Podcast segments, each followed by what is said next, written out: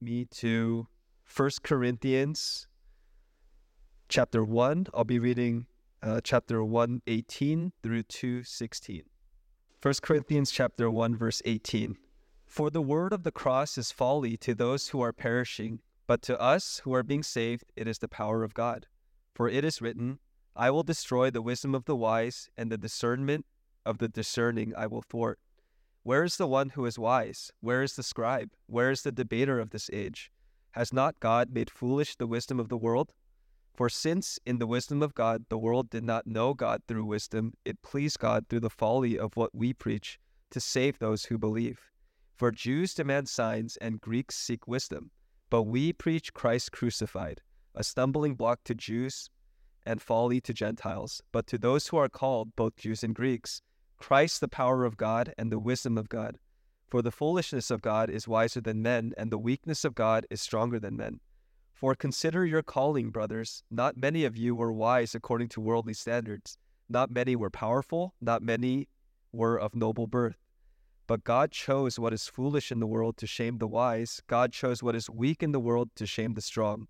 God chose what is low and despised in the world, even things that are not, to bring to nothing things that are, so that no human being might boast in the presence of God. And because of him, you are in Christ Jesus, who became to us wisdom from God, righteousness and sanctification and redemption, so that, as it is written, let the one who boasts, boast in the Lord. And I, when I came to you, brothers, did not come proclaiming to you the testimony of God with lofty speech or wisdom, for I decided to know nothing among you except Jesus Christ and him crucified. And I was with you in weakness and in fear and much trembling, and my speech and my message were not in plausible words of wisdom, but in demonstration of the Spirit and of power, so that your faith might not rest in the wisdom of men, but in the power of God. Yet among the mature we do impart wisdom, although it is not a wisdom of this age or of the rulers of this age who are doomed to pass away, but we impart a secret and hidden wisdom of God, which God decreed before the ages, before the ages for our glory. None of the rulers of this age understood this, for if they had, they would not have crucified the Lord of glory. But, as it is written, what no eye has seen, nor ear heard, nor the heart of man imagined, what God has prepared for those who love him. These things God has revealed to us through the Spirit, for the Spirit searches everything, even the depths of God. For who knows a person's thoughts except the spirit of that person which is in him? So also no one comprehends the thoughts of God except the Spirit of God. Now we have received not the spirit of the world, but the Spirit who is from God, that we might understand the things freely given us by God. And we impart this in words not taught by human wisdom, but taught by the Spirit, interpreting spiritual truths to those who are spiritual. The natural person does not accept the things of the Spirit of God, for they are folly to him, and he is not able to understand them because they are spiritually discerned. The spiritual person judges all things, but is himself to be judged by no one. For who has understood the mind of the Lord so as to instruct him? But we have the mind of Christ. Right. It's just a really good reminder for us to, you know, understand that, you know, the wisdom of God is folly to the world and vice versa, right? We, you know, hopefully, when we come out of today, we'll see that, you know, we're not called to follow the patterns of this world, right? We're called to follow the Word of God. And so hopefully, you know, you'll be encouraged by the responses um, to the questions that we have. So I think to start, um, it's a question for Kevin, just to uh, review and summarize the principles on biblical decision-making that you taught on last month uh, when we gathered in July, uh, as we draw application to finance, work, and education. So maybe you could just quickly review and summarize that? Yeah, sure. And, um, you know, this, the, the main points from last Logos aren't meant to be like an exhaustive thing, but they're good principles to keep in mind just to kind of ground us, you know, as a basis for all decision-making. So, you know, number one, be saved, right? If you're not saved, if you're not one of Christ, then all of this conversation about biblical decision-making is kind of a moot point, because if we want to please the Lord with our decisions, you know, firstly, we need to be, you know, following him. So be saved. Um, next, to be spirit-filled. Um, now, if we're saved, we have the Spirit, but we can also be filled with the Spirit as well, which is very closely tied with how saturated we are in the Scriptures. When we're saturated in the Scriptures, the Spirit of God works through the Scriptures to convict us of things and to guide us in that way. So being filled with the Spirit but saturated in His Word, that's also an aspect that we need to be pursuing in our lives in order to make bibl- biblical decisions. Um, next, beyond that, be sanctified, meaning we need to pursue holiness. We we aren't here to pursue worldliness and to be like the world, but we're here to pursue God's ways and to be holy and to be set apart for Him. So we need to be pursuing holiness, and if we're not doing those things, then moving on to some of these areas of wisdom and decision-making, you know, we need to do first things first, right? Um, there was also be submissive to the authorities that, the, that God has placed in your life, obviously Himself and His Word, um, as we just read about, but also just what are some of the resources that God has given you as far as um, people to give you counsel, but also even resources such as, you know, the local authorities, governments to be submissive to. Those are aspects of His grace and provision for us. So we need to be submissive to those things. And lastly, to be willing to suffer. I think that is in many ways a prerequisite, because oftentimes biblical decision-making will put us in a place where things may not work out in a way that is most comfortable for us, right? But making God's decision sometimes will put us in a place of suffering, and we need to be okay with that. So those are the five main points, but I also do want to, you know, also comment that, you know, whenever you see a finite list of things, it's the tendency of our hearts to make it a legalistic thing too. Um, so I just, you know, a reminder for all of us, to caution all of us, that what it really boils down to is, do you have a genuine abiding relationship with Christ, and are you walking in submission to Him? That's what all of those things con- fall under that umbrella, that those things and more fall under that umbrella. So those are the things that we need to keep in mind as a foundation for all of the decisions that we make. Thanks, Kevin, for just reminding us of what was taught last time, and yeah, really to pursue holiness and um, a um, walking rightly with, with God first before, you know, answering any of these smaller questions. That's definitely, you know, first things come first. So yeah, thanks for the reminder there. Um, so as we, you know, jump into some of the questions that we have here, um, first one is, and um, I'll just be reading the question and then the opportunity for both of the others to answer. Uh, so the first one is, how do I know if I am being stingy with my time and money towards the church? Since the heart is deceitful above all else, how do I know whether I am giving in a way that is pleasing to God? So, you know, this is, you know, talking about tithing and, you know, just giving to the church. Uh, and so, yeah, go, go, go with either of you. Um, hopefully, you know, based on what Kevin shared and going to the question, uh, if I can read from Proverbs two, six through ten. Um, For the Lord gives wisdom. From His mouth comes knowledge and understanding. He so- stores up sound wisdom for the upright. He is a shield to those who walk in integrity, guarding the paths of justice and watching over the ways of His saints. Then you will understand righteousness and justice and equity, every good path. For wisdom will come into your heart, and knowledge will be pleasant to your soul.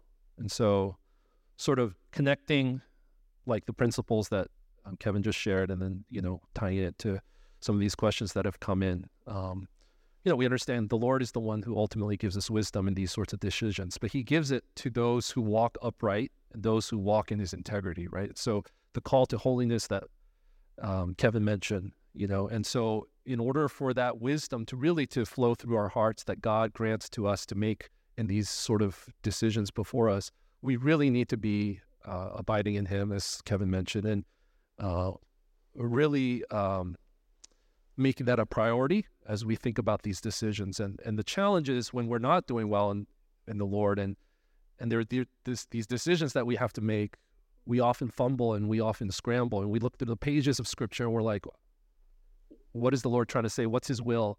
When all along you're sort of filtering these things through like a mirror that has mud all over it, right? You can't see clearly, right? And that's what we read in First Corinthians. The natural man can't understand the things of God. You need to be walking in His Spirit. The Spirit needs to be working in your heart to be able to discern, you know, between right and wrong, but also between what's best, better, and good, right? Um, But coming to that question, you know, uh, how do we honor the Lord? Uh, well, sorry, well, how do we? How do I know if I'm being stingy with my time and money towards yeah. the church? How do I know whether I'm giving in a way that is pleasing to God?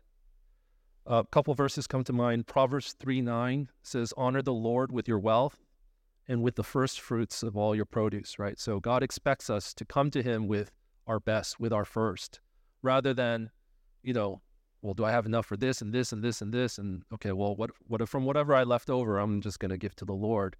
Uh, it's just the backwards attitude. It's the attitude of our hearts, right? It goes back to what we read earlier in our discussion groups, Matthew six twenty-one, right? Where it says, for where your treasure is, there your heart will be also, right? So at the end of the day, giving, serving in the church, all these things are an issue of the heart.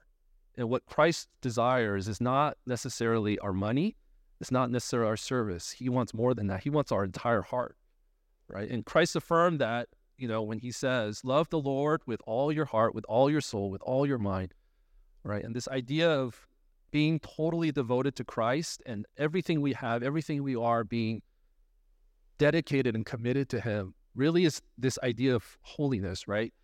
And God's expectation, if you look in the Old Testament of his people, the Israelites, is that they would be holy, that they would be set apart, entirely and exclusively set apart for the Lord, right? Not the idols, not like the rest of the people around them, right? And that same expectation of his people, the church in the New Testament, is that we might be holy, right? And this idea of holiness is that we're wholly devoted to him, that our entire lives, from our giving to our work, to our relationships, to what we do with our time, our budget, our vacation, our free time, all these things really are meant to be dedicated to the Lord, right?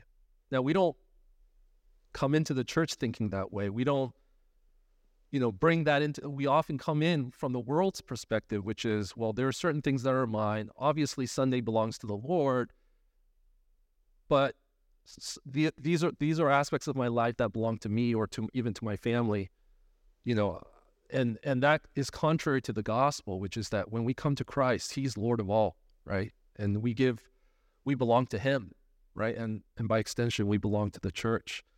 And so, you know, our giving and what we do with our time really shows what is our greatest treasure and who is of greatest value in our lives, right? At the end of the day, that's what our giving reflects.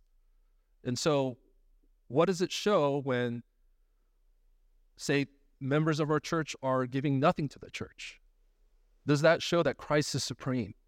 Or if there are members of our church who are not serving at all or haven't served in you know, how long? Now, there are seasons we know, like Eric and Sonia, they're, they're, last we heard that, you know, she's going into labor, you know, Eric stepping down for, from praise for a period, that's understandable. But for extended period of time, there's no participation, commitment, you know, um, service in the church. What does that reveal about who is supreme, right? And so this isn't a personal decision, right? This is, this affects the unity of the body.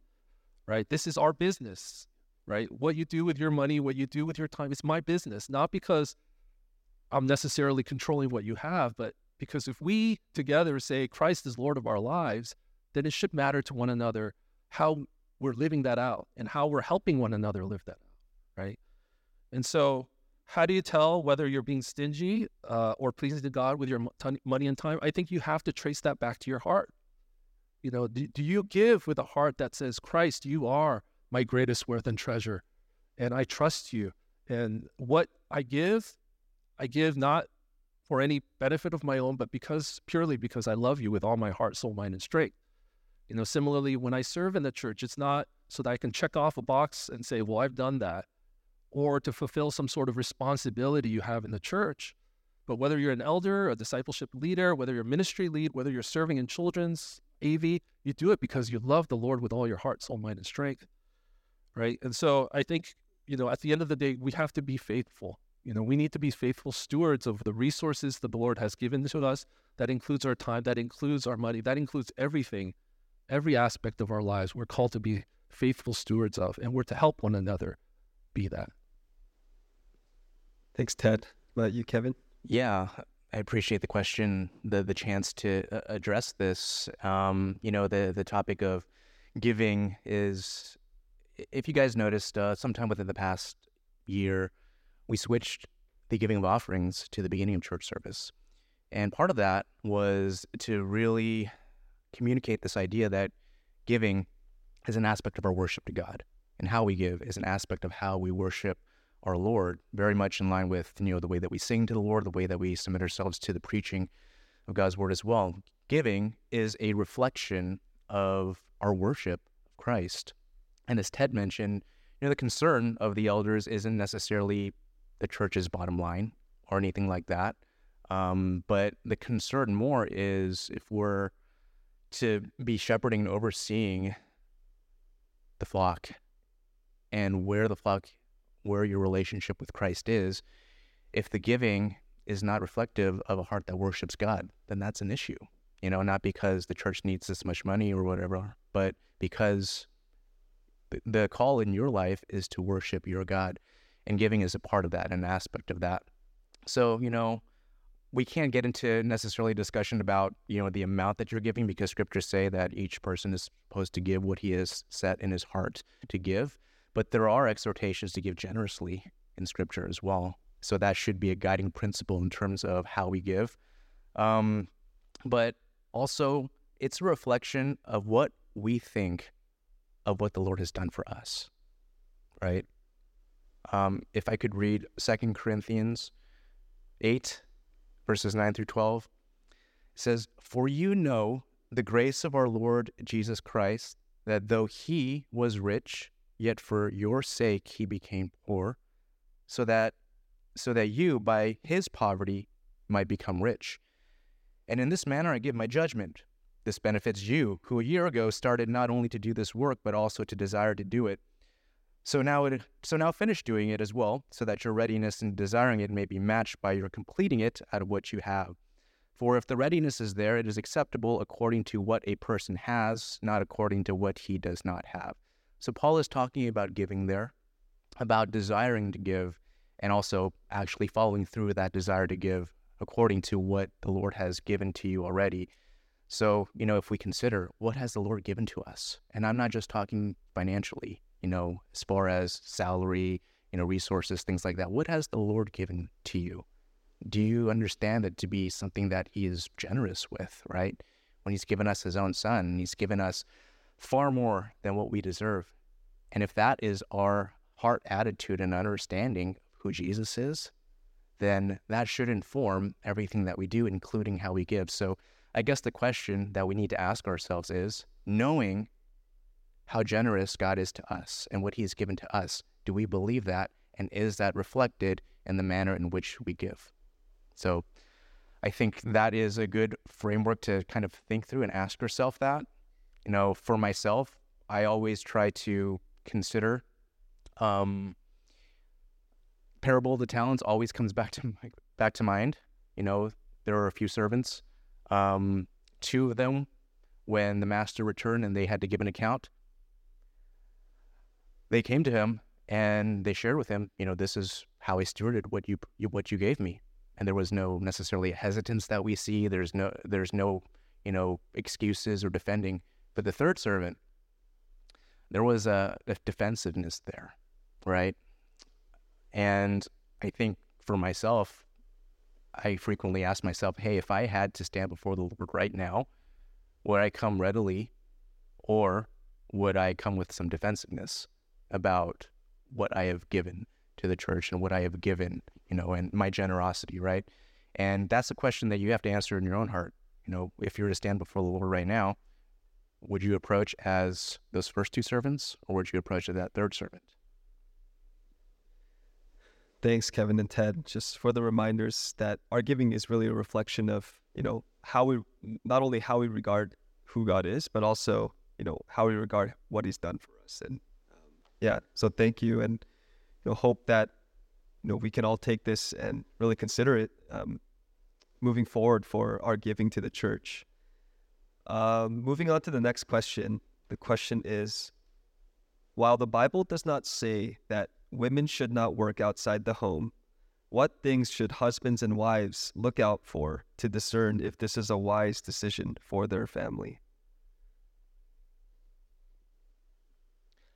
Um, yeah, I mean, this is one that I think every husband and wife will need to discuss and talk through and really consider your circumstances um, and, and what the Lord has called you to. And, and firstly, to be clear, um, as the question sort of assumes and presumes, women are not forbidden from working outside the home. Uh, you read Proverbs thirty-one, and that woman was doing quite a bit. Uh, a seamstress, she was involved in real estate, she planted a vineyard. You know, she was she was doing a lot of stuff. Um, but I think the theme to really consider is, and I think this is going to come up over and over again, just given the questions that we have, is we're called to be faithful with all the roles that the Lord has given to us.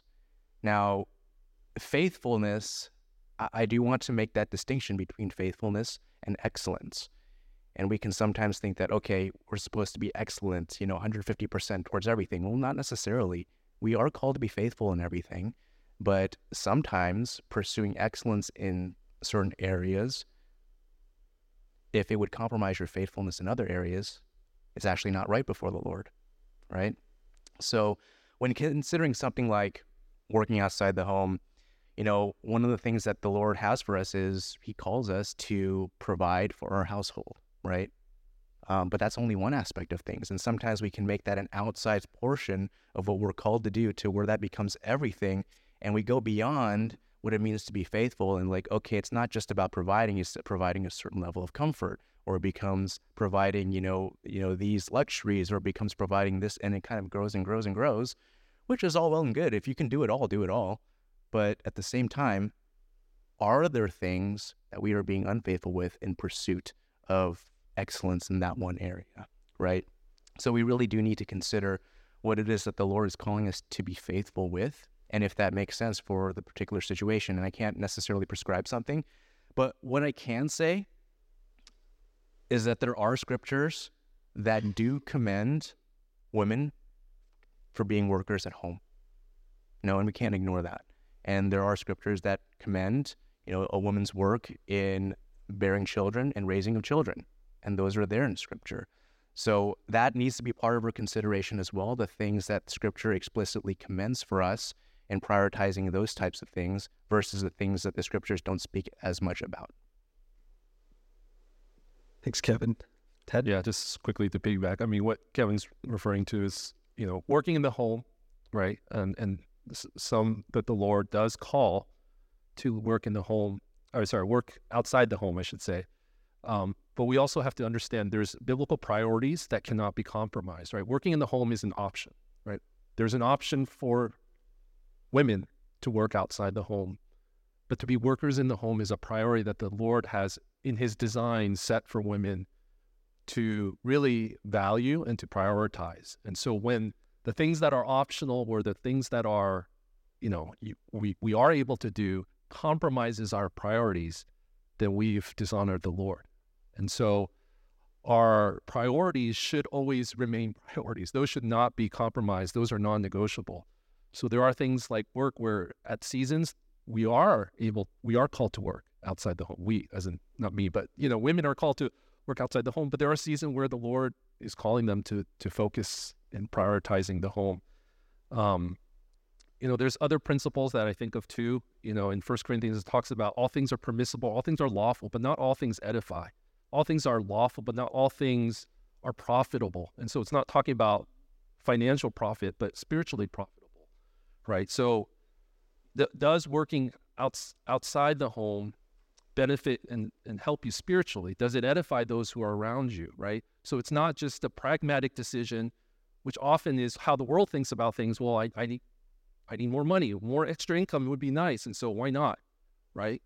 But you don't look at the spiritual value. Is it benefiting you spiritually to be working outside the home, or is it pulling you away from certain things? For example, the church, right? We've had cases, you know, in the past where women who work outside the home, we don't see them at church as much. They're not involved in discipleship group, right? I would say that's going against God's priority, which is for all of us, men, women, if you're a believer, to be involved in the church and to be active in the church and to be serving in the church and to be invested in the church. Whereas working outside the home can sometimes pull you away from those things. And so I think when men and women, husband and wife, make those decisions together, you got to think about these priorities and the principles that are there that are not negotiable, right? And always think of working outside the home as an option that the Lord gives. And it is a calling that you're, if you do, you know, pursue these things. Um, I'll give you a real quick example. When Becky was pregnant with Isaiah, um, she was working. She was, she's a nurse. Um, and, um, she was working at a A D H C, which is a adult day health center. And, um, you know, our initial plan was that she would work as long as she could, you know, and then, you know, obviously when Isaiah comes, but, you know, it, it came to a point where, you know, it was physically hard for her.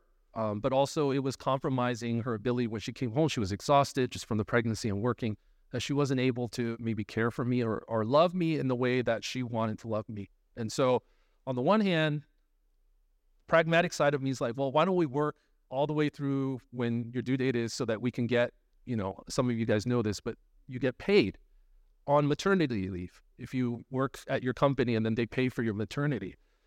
Um, and so that seems practical. That seems like, why not, right? You, you've sort of paid taxes into this. Why wouldn't you reap the reward later on? But realizing that there are priorities that Becky felt like she was compromising um, by continuing to work, we have to pray about it. And we said, you know what? It's not worth it. You know, we'll let that go. You know, yeah, we leave money on the table, but so what? You know, as long as Becky's able to fulfill her commitment to being a worker in the home. And that, now that's not for everybody, and that's not to boast about us, you know, because like I said, I struggle with that because it's like, well, if you could just push two more weeks, come on, Becky, you can do it, right? No, it's the Spirit of the Lord that convicted me and said, no, Ted, that's not right. You know, the, the biblical priorities that Becky's trying to pursue don't stand in the way of that. You know, even if it's to let go of that money, do you trust me and I will bless you, right? If you, if you trust me in those decisions, even though it's hard and it's impractical, right? So I, I think there's a lot to think through. And this is where you you lean on the counsel of your discipleship group leaders, people in the church, right? Mature, godly men and women to help you through these decisions, right? God has given us the church. He's given us his word. He's given us prayer, his Spirit, but he's given us the church to guide us in these decisions. So when we sort of say, well, it's my decision, I can do whatever, you're sort of missing out on what God is trying to help you with, which is to give the church to help you in these sort of decisions. Yeah, thank you for just reminding us that there are, you know, non-negotiable priorities and even differentiating between, you know, faithfulness and excellence. And yeah, you know, that's definitely helpful, and hope you guys are um, encouraged and edified by, by that as well. Um, for the next question, we have, uh, how do I know if God wants me to endure and persevere in a job? And when is it time to look for another job in faith? Maybe, I don't know, Kevin, you can start us off. Yeah, um, I, I don't think that those things are mutually exclusive, um, that we can do what God wants us to do in our current situation, you know, and it, you can also look for another job. I don't think that that's necessarily wrong either. So, you know, I would say persevere and endure in, you know, what God has for you right now in your current job, you know, assuming that your job is not being a hitman or something like that. You don't want to be faithful in that. Um, but, you know, in a normal, you know, job, and you're not compromised and disobeying the Lord in that, yeah, persevere, endure. There may be parts of it that, you know, are hard for you, and we understand that, and it's okay. It's okay to look for another job, but at the same time, finding another job doesn't absolve you of being thankful for your current job. You still need to do that, right?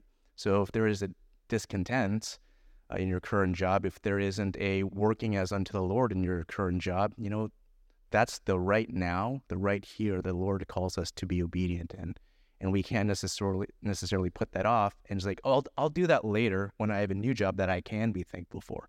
No, the Lord calls us to be thankful and content in the circumstances that he's given us now, right now, because we don't know. Maybe you will find another job. If you do, great. If you don't, are you going to, you know, say, oh, this season of my life doesn't count because the job is hard. I, I'm absolved from being thankful and pursuing the Lord. So I say do both. Um, I don't think doing one necessarily means that you don't have to do the other. Um, but if the Lord provides you another job, then then great. I don't think that's a bad thing either. So you can do that, but not to at the expense of being thankful for what the Lord has given you now. Thanks, Kevin. Ted, anything you wanted to? Okay. Um. Next question is another job-related one. Uh, while my, or sorry, it's actually for uh, stay-at-home moms. Uh, while my full-time job is as a stay-at-home mom, how do I remain joyful in the mundane and grow in pursuing excellence in what I do? Ted, you can answer this one. Sure. I, I think it's sort of tied to what Kevin said earlier. You know, you talk about the heart of discontentment and, and difficult situations. And yeah, I, I think stay-at-home moms, it's it's a tough, you know, it's a tough, I don't want to call it a career. It's not a career, but you know what I mean? It's it's a, it's a tough calling, you know, because you're not rewarded as you might in the workplace. You're not affirmed, right? I mean, kids don't affirm you. If anything, they complain and they make a mess, and they don't, you know, if anything, it makes life hard for us. And yeah, th- just to say, to remain joyful in those mundane, it's, it's, it's a challenge. I think if any of us were in that shoes, I think we would all struggle. And so there's opportunities for us as a church to encourage our stay-at-home moms, you know, to pray for them, you know, for husbands, you know, for us to help out, to step in, you know, give them a break. Um, I think there's opportunities there. But at the end of the day, you know, where do we find our joy in anything, right? Even in the mundane, even in difficult work situations, even at dead-end jobs where you feel like this is unproductive, unfulfilling, unrewarding, where do we find our joy, right? Where did Paul find his joy? Where did Christ find his joy, right? It's in our relationship and our union with Christ, right? And you know, I think of Paul, if in Philippians four thirteen, right? He's imprisoned for for being um, uh, bearer of the gospel. And what does he say, right? Uh, I can do all things through him who strengthens me, right? And this is not, I can do whatever I want, you know, but it's more, he's speaking about his contentment. I have, I've know what it's like to be, have plenty. I know what it's like to have much, you know, regardless of the circumstances. Right? I can do all things through Christ who strengthens me. That's that's a heart of contentment. Right. Now, he says he learned it. It doesn't mean like he's the su- super spiritual apostle that sort of, no. So when you're struggling as a stay-at-home mom, whether you're, when you're at a dead-end job or difficult job situation, you wrestle with that, but you pursue Christ and you find him to be the greatest joy. And regardless of the circumstances, you find joy in that. And that gives you the motivation to be excellent, because Christ is your greatest joy. You have everything you need, and so you do it excellently unto him. And so, you know, where do we find the joy and the motivation to be excellent? You know, stay-at-home moms in a workplace, it really boils down to how are we doing in our walk with Christ? Is he our everything? Is he the one we're aiming to please, right? Is he the one we are um, striving to be faithful to? And and that's where we can find, you know, the and the strength and, and, and the motivation, you know, to, to, to pursue excellence and joy in these things when it's hard. Thanks. Kevin, anything to add? Yeah, just to piggyback off of that, you know, um, and Paul says in, in the pastor that, that Ted referenced that, you know, he's discovered that secret, you know, and this is not like some secret knowledge that we're talking about. It, it's him being content in Christ. So, you know, one of the things that we can do is when we're finding ourselves in, in that situation, whether it be, you know, a stay-at-home mom um, struggling with contentment there, or any of us at our, our jobs, is to really ask Christ for strength in that time. Um, also, I think it's beneficial, helpful when we do find our, our thoughts kind of dwelling on that area of discontent, when we find our thoughts kind of dwelling on falsehoods, to really instead fill our minds with what is, you know, true, what is noble, what is honorable. So really the whole book of Philippians, uh, I, I think, is a great read when we are in a place where we are struggling um, as far as joy is concerned and contentment. I think the entire book of Philippians will, will really help to guide and direct our hearts towards where it needs to be in the Lord. And I think it'll be refreshing for you. Thanks for just a reminder to um, undergird our thoughts with, you know, relating it back to our relationship with Christ, right? Um, yeah, are we thankful for where he's placed us? And yeah, are we making it our aim to please him, whether it's in, in a hard job or as a stay-at-home mom? Um, so thank you for those reminders. Um, the next question is actually about work, uh, working from home. So the, if the option exists for us to work remotely or go into an office, how should we biblically think through making a decision? More specifically, how should we prioritize the opportunity to be a gospel witness at work compared to having more time in other areas of life, like sleep, personal recreation, family, church, ministry, et cetera?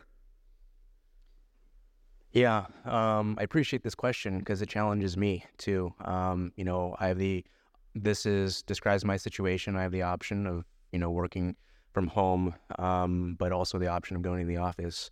Um, so, you know, I do think it's, it's good to maybe to challenge our assumptions sometimes, uh, and to be convicted of these things. And it certainly is for me.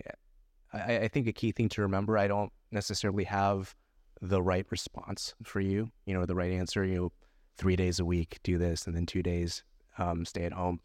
But just to remind us again that there is a lot that the Lord calls us to in being a witness of the gospel and allowing opportunities for us to be a gospel witness to those who don't know is one of those responsibilities, and we can't overlook that. You know, so if that is one avenue that we can pursue that, by all means, take that opportunity, you know, to be in the office, to build those relationships so that you can be a gospel witness and evangelize to your coworkers.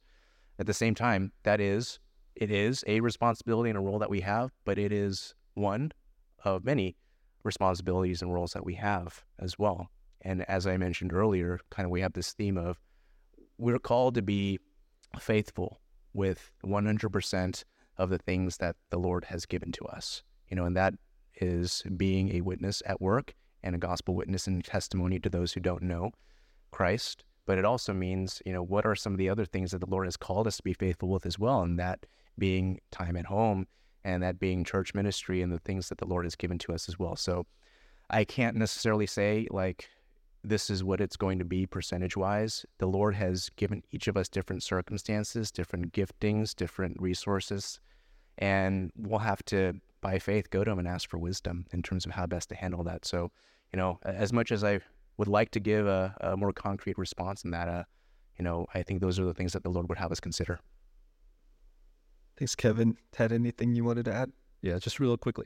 I, like Kevin, I appreciate that question. You know, it really challenged me to think about what I'm doing at work too, you know, more intentionally. Um, I've had conversations with patients who say they, you know, some have enjoyed staying at home, but others have said, I, I need to go to work. I, I miss the socialization. I, I need to interact with people, you know, and I just miss just having those conversations at break and things like that. You know, just to encourage you, like, wow, that's an opportunity right there, right? For us to say, okay, well, it would be easier for me to remote work from home. It would be more convenient for me. But when Christ is Lord, when do we do things out of convenience? Personal convenience, personal preference, personal ease, right?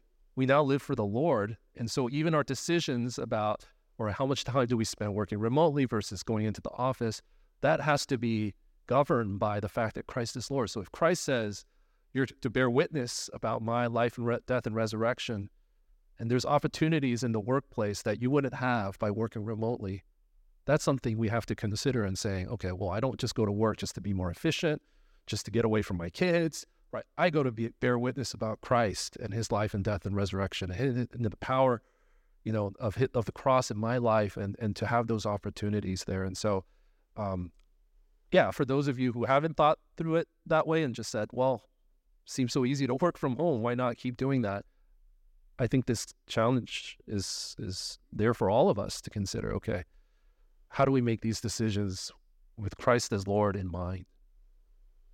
Yeah, I appreciate that. And yeah, I definitely appreciate how, you know, there is no one size fits all, right? And it's it's ultimately uh, an issue of the heart. And are we being faithful with the things that we've been given? And are we doing things and making these decisions, you know, out of a out of an obedience to the Lord and um, making it our aim to please him. So yeah, thank you for that response on that. Um, the next question is, okay, I guess it's not exactly, it's not necessarily a question, but it's kind of a statement, but a question also. Wisdom on interactions and relationships with unbelieving coworkers, uh, particularly those who identify as L G B T Q plus. So I guess, can you offer any wisdom on interactions and relationships with unbelieving coworkers? Yeah, I'll, I'll start off on this one just because it's been top of mind for me lately. Um, this Sunday, we'll be going through First Corinthians five, uh, one through thirteen, and Paul actually addresses this uh, in some ways. And what he says is, you know, I I wrote to you in my previous letter not to associate with those who are sexually immoral, right? And it seems like, okay, don't associate, but he actually clarifies what he means there. And he, he says, I'm actually not talking about those outside the church when I say don't associate, because then you'd have to be taken out of the world. What he was referring to is like, I'm talking about those people who claim to be a Christian and yet are practicing these things. But there is a responsibility that if we have people in our lives who don't know Christ, to be a gospel witness to them, right? And so I don't necessarily think that there is, in one sense, a difference between any unbelieving coworker and, you know, someone who is L G B T Q plus or anything like that. They need to know Christ.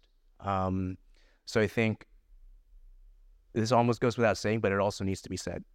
We need to start off in prayer. We need to be faithful in prayer for these folks, um, that they can come to know Christ, that they need him. They need the gospel. We need to be faithful in praying for unbelieving coworkers.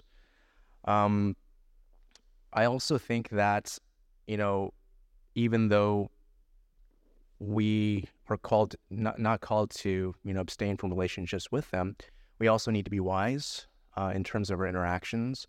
Um, you know, th- this is something that Joanna and I have had to think through too. There's um, there's uh, someone else who lives in the community that we live in, um, young boy around Evie's age. So, you know, there's an opportunity for them to play together, but he has two dads, right? So how do we approach that? What do we do? And you're seeking some wisdom and seeking some counsel on this. You know, Mark um, advised us, like, you know, it's not that you need to not associate with them, but, you know, there's an aspect of considering how Christ would operate here. And it's not to excuse or to overlook their lifestyle or anything, but also to recognize and understand that, you know, how Christ dealt with the folks who were sort of outcast, the folks who did not sort of weren't in the, you know, The, the the large middle of, of our um, of our population, those folks who tend to be marginalized. How did Christ treat them? He never excused their sin or the behavior or compromised God's holiness in any way. Yet at the same time, he did spend time there, right? And there would be a calling to an account for them. So, you know, I would say that yes, you should interact, and you should have that opportunity. But at the same time, um, it should never be in a way where you are condoning or communicate agreement or participation in the worldview. You know, so for Joanna and I, yeah, we'll, you know, have, you know, Evie play with this other boy, and then we'll have interactions with, um, you know, her, uh, with his, one of his two dads or both of the dads. Um, but at the same time, we would never have like participate with them at a pride rally or something. Right, we, that, that's we draw the line at where Christ is our Lord, right, and Christ remains our Lord, and we can have a relationship with them to the extent that we are not compromising um, Christ's lordship in our lives, but hopefully bring them to a place where they recognize their need for God as well.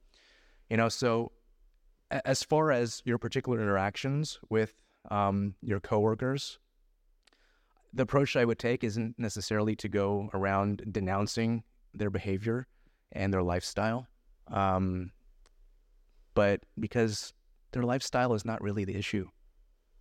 The issue is that they don't have God, they don't have Christ, and really where we want to be is in a place where they recognize that they're not right before God, um, and they need him. And them, you know, going from L G B T Q to, to not L G B T Q does not give them the gospel, right? That's just behavior modification. So we need to be in a place where, yeah, they can hear the gospel, we pray, and we have the Spirit work and convict them that they don't have a right relationship with them. Thanks, Kevin. Ted, anything you wanted to add to that?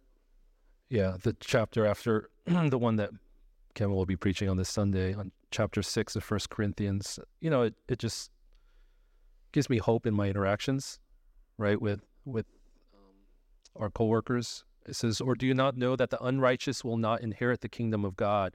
Do not be deceived, neither the sexually immoral, nor idolaters, nor adulterers, nor men who practice homosexuality, nor thieves, nor the Greek, greedy, nor the drunkards, nor the revilers, nor swindlers will inherit the kingdom of God. And such were some of you, but you were washed, you were sanctified, you were justified in the name of the Lord Jesus Christ and by the Spirit of our God, right? God is a God who saves, right? Whether drunkards, revilers, greedy, thieves, adulterers, idolaters, including those who practice homosexuality. So there are lost sheep who practice homosexuality presently, whom the Lord is calling to himself. And you don't know if you're in that position and you have that opportunity, right, to bear witness to who Christ is, such that they might repent from their sins and believe. And so that should hopefully give us hope. I know it's, you know, even for me, it's fearful, but hopefully that the, it is intimidating. But that's the hope, that the gospel does save even those who are L G B T Q plus. And so our calling is to be faithful in our interactions with them. Who do we look to? At the end of the day, we look to the example of Christ, right? And Kevin mentioned this. You think of God, uh, Christ's interaction with the Samaritan woman in John chapter four, right? Many husbands, one she's with, not even her husband, right? But how did he interact with her? Full of grace and truth. That's who Christ is, full of grace, but full of truth. It's not compromising grace for the sake of truth. It's not compromising truth for the sake of grace. It's both. And so that's what who we're called to imitate. Christ in our interactions with Samar- the Samaritan women and other people he interacted with in the Gospels. You look to Christ, you see how he interacted. That's how who we're called to follow, and that's the example we can look to, you know, and we shouldn't be afraid, right, to to interact with these folks that God has put in, in our way, because some God intends to save, and we never know. Our calling is just simply to be faithful. Yeah, what a great reminder. Thanks for pointing us back to the example of Christ and just, yeah, having, I guess, using, seeing his example for how we interact with, with unbelievers, and not condoning or excusing sin, but really to um, point them to Christ and point them to, um, yeah, to, to the gospel. Uh, so the next question is, if my manager asks, it's, it's, uh, I guess somewhat related in terms of, um, relating with, um, people, uh, coworkers. So if my manager asked me to do something that would require me to promote anti-biblical values or goes against my conscience, for example, help promote an event for Pride Week or participate in a strike against another workplace.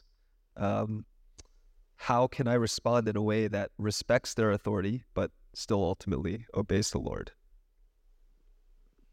Yeah. Um, and, and I know this is a little bit easier said than done. And, you know, from the outside looking in, not being in this situation myself, but I think you can be thankful um, for this opportunity, because it's an opportunity for you to share your faith.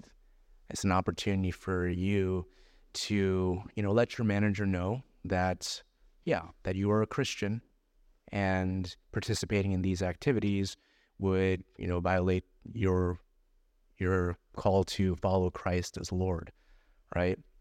Um, and it gives you an opportunity to explain what you believe and who you follow. So we can be thankful for that opportunity, even though the situation itself directly might seem kind of like, you know, I don't want this, right? Um, I, I do think that most managers would understand, even in this day and age, but in the chance that they don't, and you experience negative consequences for standing for Christ, you get to experience the joy of sharing in Christ's sufferings.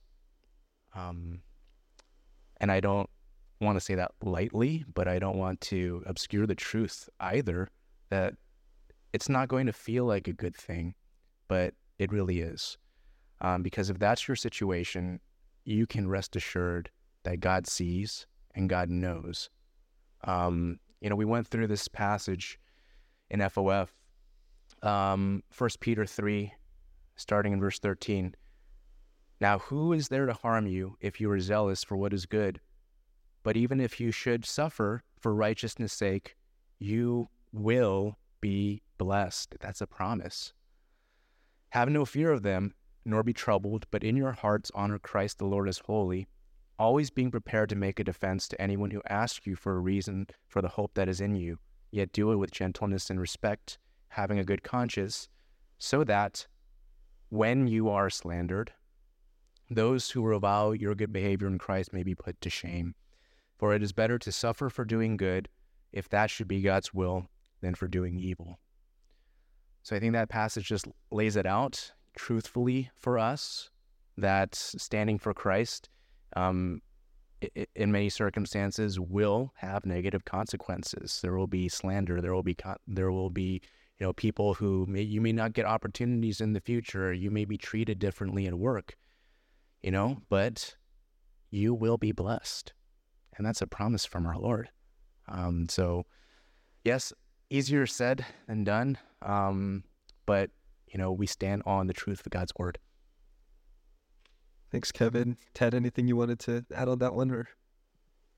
Yeah, I mean, we're called to submit to authority, right? But there's a limit to that, right? It says in Acts five, we must obey God, not men. And so when they cross that boundary where we're called to sin or we go against our conscience, Romans fourteen talks about whatever does not proceed from faith is sin. So if it goes against our conscience too, right? Biblically informed conscience, not a conscience that's informed by the culture or world, but then we're in a territory where we must be willing to stand for Christ and disobey our human authority, but we do so respectfully.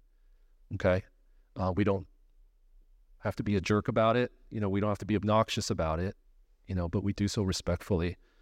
Um, and where does that come? I, I do think it's not just that one decision. It's sort of built up over time, right? How's your testimony of Christ leading up to that point? Because if you're a lazy worker, if you're not being excellent, if you're gossiping, slandering, complaining like all your coworkers, and you come to that decision where you have to stand for Christ, I mean, how is that going to look any different from everybody else? But if your testimony before the Lord is above reproach, when that decision comes, right, you're blameless. Right? What is the what is your boss going to say to you? Well, yeah, you, you're not doing what I tell you to do. I'll I'll fire you. But like, he can't say anything about your character, right? And so I think it is important to consider that. Yeah, some of you are in that situation right now. Some of you aren't. But that situation might come, and probably will be for many of us, given the direction this world is going. We're going to be in a position where we have to make a decision of whether to conform and just agree with whatever the the workplace and, and policies and all that, or to stand for Christ and say, this is the line, I'm, I'm, I can't cross that line. My conscience and my obedience to Christ doesn't allow me to do that. That's coming for all of us, right? If you're not there already. But that means right now, today, we need to be faithful and above reproach in our workplace so that when that comes, we can really stand for Christ, and, and they can just say, well, it's not because he's being obnoxious or a jerk. It's because he really is a follower of Christ. I'll read Titus two. This is written to younger men, so those of you who are young in this congregation, not myself, but likewise, urge the younger men to be self-controlled. Show yourself in all respects to be a model of good works, and in your teaching show integrity, dignity, sound speech that cannot be condemned. Why? So that an opponent may be put to shame, not having anything evil to say about us, right? So, um, yeah, I, I, everything Kevin said, I, I wholeheartedly agree with, but just Just the idea that, you know, it's it's the whole of our life needs to to testify to the Lordship of Christ. And in that decision, it'll be consistent with what they've seen in our, with the pattern of our living and our working. Um, and hopefully that will compel them to hopefully believe and repent too. Yeah, thank you. Yeah, that's very helpful just to even consider our, you know, our conduct at work leading up to that decision, right? That's very important and can strengthen our testimony when we have to make that decision, you know, to maybe get fired, right, for um for the sake of of Christ. And yeah, the scripture is clear on, you know, not submitting to authorities when they're ca- they're calling us to sin. And so thank you for those reminders. Um, we are at nine thirty, which is when we were supposed to close, but maybe we'll go with one more question, and then um yeah we can close it for today. Um, we'll jump around a little bit. We'll just skip to uh, the last one here. Uh, so the last one is, if work keeps you away from church and the church body, what ways uh, or I guess what things can you do to stay grounded in your faith? So, you know, I think this is asking about, like, there may be seasons where you're you're away from the body for a long, like more frequently or longer periods of time. How can you stay grounded in your faith? Maybe Kevin, you can start. Yeah, um, maybe I'll let Ted address the question more directly, but I, I first kind of want to address the assumption, perhaps, that, um, you know, we need to keep that job. You know, I know that, that that may not be the popular thing to say, but I do think that's an assumption that we, we kind of need to be able to look at as well and see if even that assumption is valid, where, you know, I'm not saying that, okay, everybody who has a job that keeps them away from church, you need to, you need to quit, right? But I don't think that's off the table necessarily either, right? It's not a foregone conclusion that it's job above all else, and then everything else that we do fits around the job, because that shows, hey, there's a priority here, right? And what does that priority show about who Christ is, right? So, you know, I, I want to start there. Don't necessarily act recklessly or without prudence, you know, seek counsel on these things. But at the same time, our jobs and our work is not untouchable. And I think sometimes, especially in our culture, that is sort of the operating assumption that, okay, we can't compromise the job, but we can compromise everything else around that. And I don't think that's a good starting point to have. So I'll just address that assumption first, and, you know, let Ted address, you know, the question more directly as far as someone who is, is in that situation. Yeah, I appreciate what Kevin said, because sometimes God is calling us to be unemployed so that we can be part of his church, right? Other times he calls us to be in a job where for a season we're out of church for, for an extended period. You know, you think, you know, through the history of of the Bible, you know, men who sort of been taken out of that ideal situation, you know, guys like Daniel, guys like Joseph, where they're not really with the people of God, where they can receive encouragement and investment, things like that. Yeah, God had a purpose for that, right? And so um, now we don't look at that and say, well, that's prescriptive, therefore I'm going to choose a job where it's going to take me away from church intentionally. No, but we see how God does call people, and I think that's where we sort of have to land, is where is the Lord calling me to, right? And sometimes it is to persevere in a job where you are apart from church, but you're doing everything you can to attend Logos, go to prayer, you know, stay connected, right? And and believing and praying and trusting that the Lord might, you know, provide an, a way of way through it, right? No temptation has overtaken us, but such as common man. So God will provide. He is faithful. And so you're there's one where you you're, you you realize this is where the Lord's called me, and I just need to trust him and persevere and wait upon him. You know, there are other times where the Lord is calling you to maybe give up those things, right? And just to to say, I've been holding on to this too tightly, and Lord, I'm just going to trust you that, yeah, I don't know when my next job is going to come, but I see how it's impacting me spiritually. And so how do you make that decision? I, I think, again, you have the word of God, you have prayer, but you also have the church. You have members of the church, godly men and women in your life, your discipleship group leaders, whom God has placed over you to help you make those decisions so that you're not led away from the deceitfulness of your heart, so that you're not drawn away from the temptations of the world, so that you really are making a decision that's honoring to Christ and pleasing to him, right?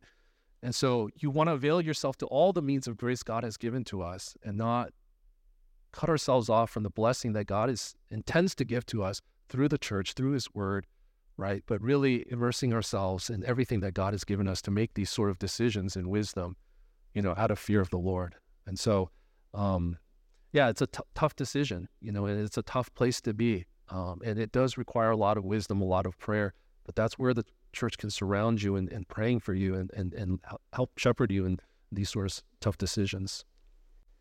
Yeah, thanks. Um, I think we'll probably have to close it for today. We we are at nine thirty-five. So, um, yeah, I definitely appreciate all of the answers and uh, just the ref- references back to Scripture and, you know, allowing the Word of God to really ground um, the thinking behind these answers. So appreciate that. Um, I'm going to just close this by reading uh, one passage, and then um, yeah, I'll give some announcements, and then we'll we'll close our time. Uh, so if you would turn with me to Colossians chapter two, verses one to three. Go ahead and read that. For I want you to know how great a struggle I have for you, and for those at Laodicea, and for all who have not seen me face to face, that their hearts may be encouraged, being knit together in love, to reach all the riches of full assurance of understanding and the knowledge of God's mystery, which is Christ, in whom are hidden all the treasures of wisdom and knowledge. So hopefully that's a reminder to each each of us to really seek the kingdom of God, right? And really seek to uh, and pursue the treasures of wisdom and knowledge in, in Christ. So um, yeah, with that, I'll just give a few announcements, and then uh, I'll close our time in prayer. So for Lagos, our final large group Bible study will take place Wednesday, August second, uh, here at the S D A Church. We're planning on having another Q and A, uh, this time with not only the elders, but also our pastoral interns, Teddy and J C. So we'll be looking forward to that. Uh, the topic for that session will be on relation on relationships. Um, we'll be sending out another Google form for uh, to field questions, so please look out for that if you'd like to submit a question. And remember, we are generally going first come, first serve on the question, so if you want your question answered, please try to submit it sooner uh, than, than later. Um, and for a couple other announcements, uh, we have our new start time on Sunday. Uh, starting Sunday, August sixth, we'll be moving the start of the service to nine a.m. So please make sure to adjust your calendars and uh, prepare accordingly. Um, lastly, we have our, uh, please mark your calendars for our next all-church picnic after Sunday service on August sixth. Uh, we will be at Ponderosa Park in Sunnyvale, and everyone is encouraged to bring their own lunch, and uh, snacks and drinks will be provided. So um, please mark your calendars for that time as well. Well, with that, I'll just close our time. One last word of prayer. Heavenly Father, we thank you for this uh, session where our elders were able to answer some questions that were given by our congregation here. And Lord, we thank you that they were able to point to your word, uh, first and foremost, to guide Uh, the answers. And Lord, that we uh, we thank you that uh, they didn't offer their their own wisdom, their own experience, um, but really that they relied on your word, and that really is your calling for each and every one of us as we consider uh, the different decisions that we need to make regarding uh, related to work, finance, education. Lord, you are first and foremost uh, concerned about our walk with you, and uh, we pray that you would help us to just prioritize our walk with you uh, before any of these other things. Uh, but even when we are faced with, with these decisions, Lord, how are we um, making these decisions to honor you? Lord, would you help us to think through these things uh, with you at the forefront of our minds, and not uh, just the pragmatic ways of thinking, the ways that the world would encourage us to, to think through things. Um, Lord, we know that it's easy to be swayed by uh, pragmatism, but Lord, we know that you call us to be faithful, and we know that uh, the wisdom that you, uh, the wisdom that comes from you, uh, is foolishness to the world. And Lord, we just pray that you would help us to trust in you uh, through the difficult decisions that we may need to make, um, and trust that you are sovereign, that you will take care of us, um, and that you are good, and Lord, that you uh, don't allow us to be tempted beyond our ability. So we thank you again for this time, and we pray that we'd all be able to walk away from this just uh, ready to apply the, the truths that we've heard today uh, in our everyday lives. And so we thank you again, and in Christ's name we pray. Amen.